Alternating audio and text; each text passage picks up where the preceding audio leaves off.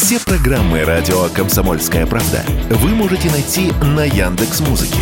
Ищите раздел вашей любимой передачи и подписывайтесь, чтобы не пропустить новый выпуск. Радио КП на Яндекс Музыке. Это удобно, просто и всегда интересно. Был бы повод. Здравствуйте, я Михаил Антонов. Эта программа «Был бы повод». 6 июля на календаре и рассказ о событиях, которые происходили в этот день, но в разные годы, ждет вас в сегодняшней передаче. 6 июля 1923 года. Теперь уже не Советская Республика, уже Союз Советских Социалистических Республик. Спустя полгода после объявления о создании СССР постановление официально в этот день вступает в силу. Здесь в 1922 году было провозглашено образование Союза Советских Социалистических Республик. Здесь была принята первая конституция СССР. Именно 6 июля 23 года создаются Совет народных комиссаров СССР. Это теперь официальный орган, который обозначает правительство. И постановление Совета, сокращенно СНК, это именно постановление правительства. От слова «министерство» уходит как от старорежимного. Вместо них образованы народные комитеты, они же наркоматы. Теперь есть не территории в составе Российской Федерации, есть отдельные республики. Они живут по Конституции, но для некоторых территорий есть свои законодательные акты, которые прописаны на республиканском уровне. В полномочии Советского Союза отныне входят изменение границ СССР, прием новых республик в состав СССР, народное хозяйство и основные отрасли промышленности также остаются в ведении Союза.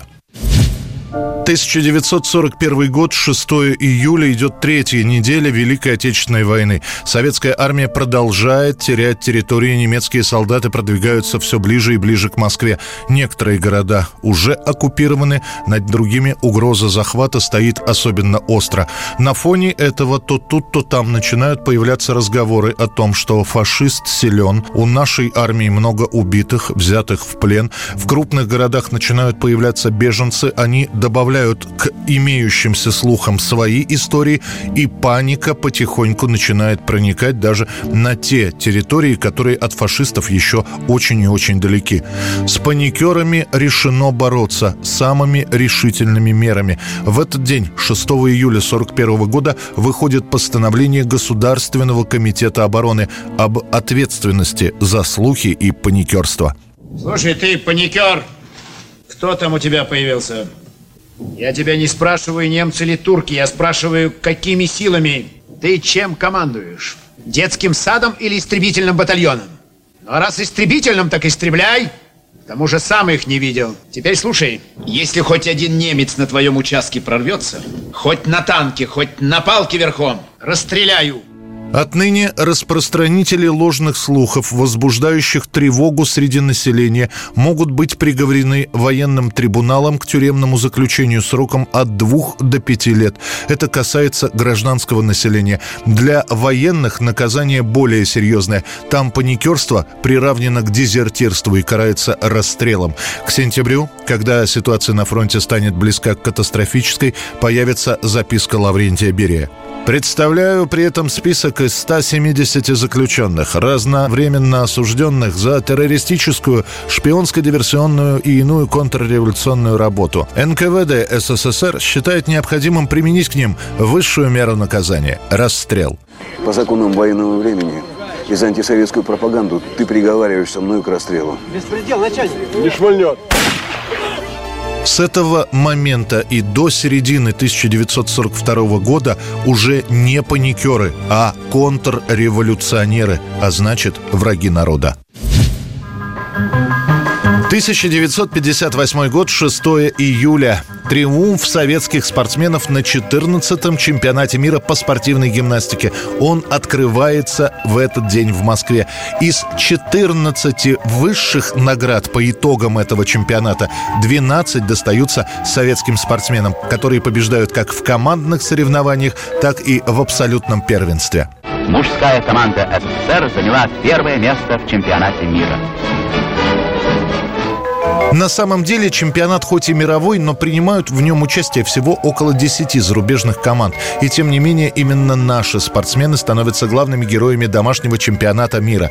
Главная героиня – Лариса Латынина. Об этом никто не знает, кроме тренерского штаба, но Лариса выступает на чемпионате мира на пятом месяце беременности и выиграет в итоге три золота. Пять дней продолжались в Москве соревнования сильнейших гимнастов мира.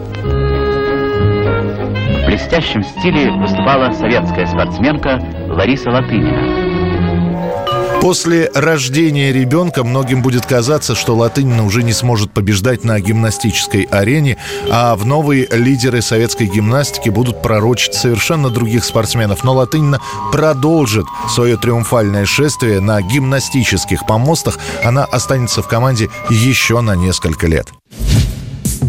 1987 год, 6 июля. В стране перестройка. СССР теперь открыт для всех и для всего. И именно в этот день открывается Московский международный кинофестиваль. Очередной по счету и самый звездный из всех проходивших в Союзе. Надо сказать, что интерес к просмотрам не ослабевал до последнего дня. Вспомним и мы сейчас о некоторых фестивальных фильмах. В Москву приезжает огромное количество зарубежных гостей. Председателем жюри фестиваля становится Роберт Де Ниро. Приезжают Жерар Депардье, Настасья Кински, Ванесса Редгрейв, Стэнли Крамер. Отдельно встречают Федерико Феллини, Марчелло Мастрояни и Джульетту Мазину. И снова, пусть не так сильно, как во время Олимпиады, но усиление охраны, особенно в центре города. Там же, в центре, в магазинах дефицитные товары. Именно поэтому некоторые за покупками именно в центр отправляются. Ну, а киноманы выпрашивают лишний билетик у входа в кинотеатр «Россия». Там же у кинотеатра, если повезет, можно сфотографироваться с каким-нибудь актером. Его радует, что у нас так все стремительно меняется к лучшему. Это очень хорошо видно даже здесь, на кинофестивале. Этот московский международный кинофестиваль будет еще и киносмотром запрещенного кино, того самого, которое было отправлено на полку. Начинают показывать те фильмы, которые раньше были сняты, но которые до поры до времени до зрителя не доходили. Например, показывают ленту Александра Аскольдова «Комиссар» с Ноной Мордюковой в главной роли. Картину тут же называют гениальной, далее ее прокат уже будет проходить после фестиваля. Это будет последний последний, по сути, крупный кинослет в СССР. В последующие годы фильмы в кинозалах будут постепенно вытесняться видеосалонами. 1988 год, 6 июля. На первом месте в американских хит-парадах снова Майкл Джексон со своим синглом «Dirty Diana» «Грязная Даяна». Песня, которая была записана еще в апреле 88-го, сначала озадачила музыкальных критиков. Некоторые из них пишут, похоже, что Майкл Джексон пошел по скользкой дорожке. Будучи классическим исполнителем популярной музыки, он неожиданно влез на поляну рокеров, начав экспериментировать со звуком. Ни до чего хорошего это не доведет. Однако критики ошибутся. Песня «Dirty Diana» станет одной из популярнейших композиций лета 88 года. Это была программа «Был бы повод» и рассказ о событиях, которые происходили в этот день, 6 июля, но в разные годы. Очередной выпуск завтра. В студии был Михаил Антонов. До встречи.